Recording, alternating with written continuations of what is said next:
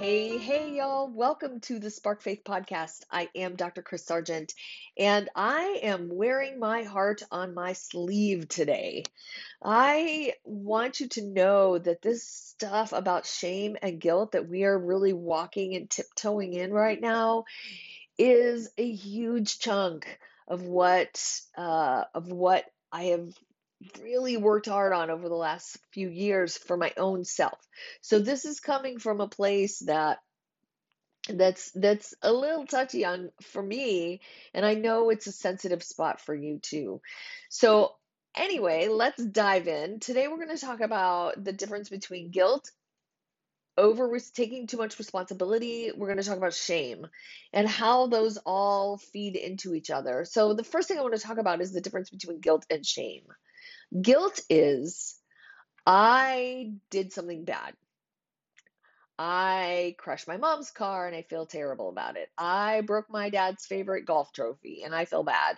I hurt some so and so's feelings. I bullied someone. I did a bad thing and I feel bad about it. That's guilt, okay? That's guilt. Um those are normal okay, normal things to have happen. Life, like things happen. We do things. We're human. We are flawed. We do bad things. We do things like that. And then we have remorse. We feel bad about it. And then the next thing that your parents taught you was to go and say sorry, to have remorse and ask for forgiveness right? And those are the things, and to make any kind of restitution that we can make, right? Like, I'll pay for the car, I'll pay for the trophy, whatever. Uh, those are normal that's a normal thing to have happen. What's not normal is if you continue to live in that and you don't forgive yourself or you you take too much responsibility for it oh, well, it wasn't done right. I didn't fix it right. I could have done more. I should have done more, blah, blah. Like you keep playing it over in, in your head. And then you're taking way too much responsibility for how they feel or for how, what their response was if they got mad or whatever. You're responsible for that. Not really. Shame takes it one step further and says, I am a bad person.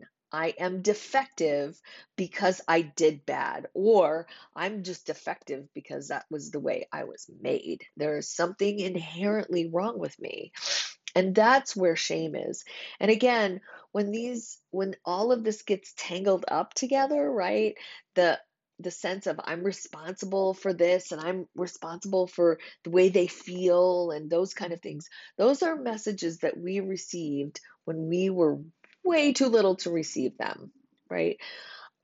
Things like you're responsible, it's your fault for so and so's addiction, or it's your fault that I feel this way, or it's your fault that blah, blah, blah.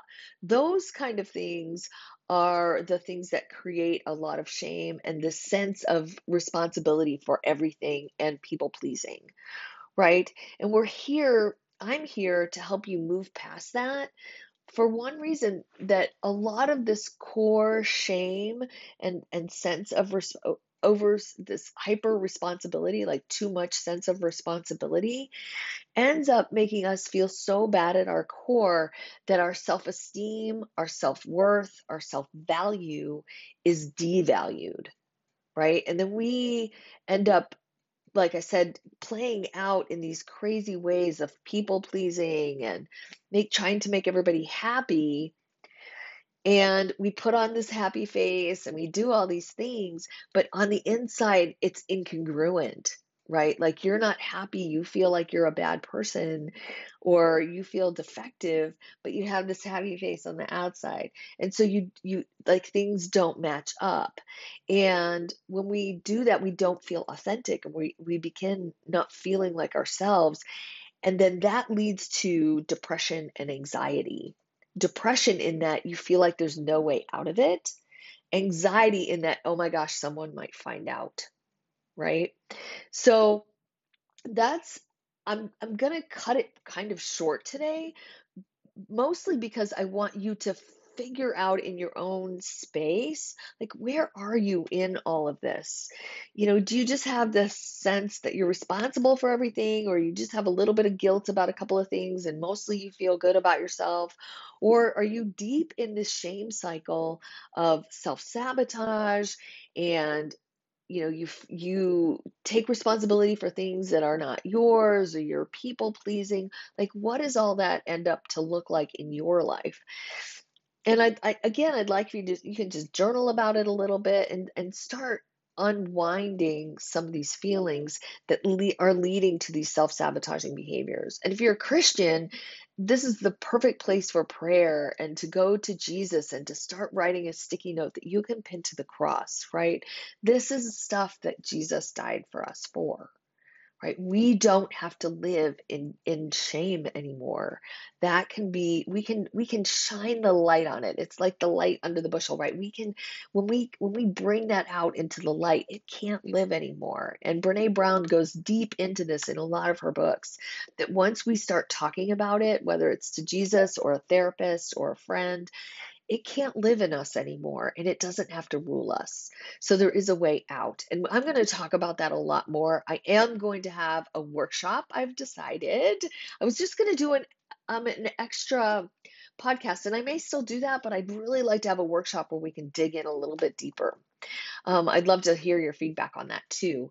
So take care today. I really love you and I want to surround this whole thing in love today. And because this is t- this is hard work, right? This is getting into some stuff that that you don't just do in a in a six or eight minute video. However, this can be the beginning for you, and there is a way out. I love you all. Talk to you soon. Bye bye.